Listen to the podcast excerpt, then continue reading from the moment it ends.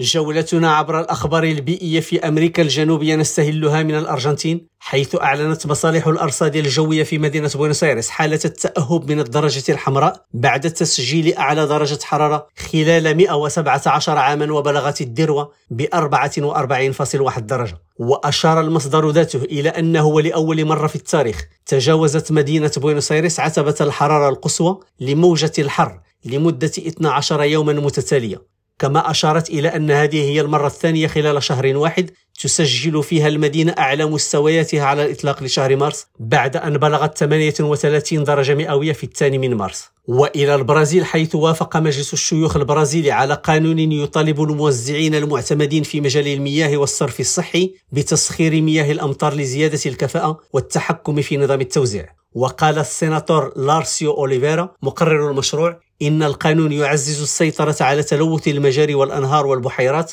ويقوي الحفاظ على مصادر المياه ويساعد على مكافحة الفيضانات ويقارب الحجم الإجمالي للمياه المهدرة حوالي 6.5 مليار متر مكعب. وهو ما يعادل سبعة أضعاف قدرة أكبر نظام لجمع المياه ومعالجتها في ساو باولو الكبرى وهي الولاية الأكثر اكتظاظا بالسكان.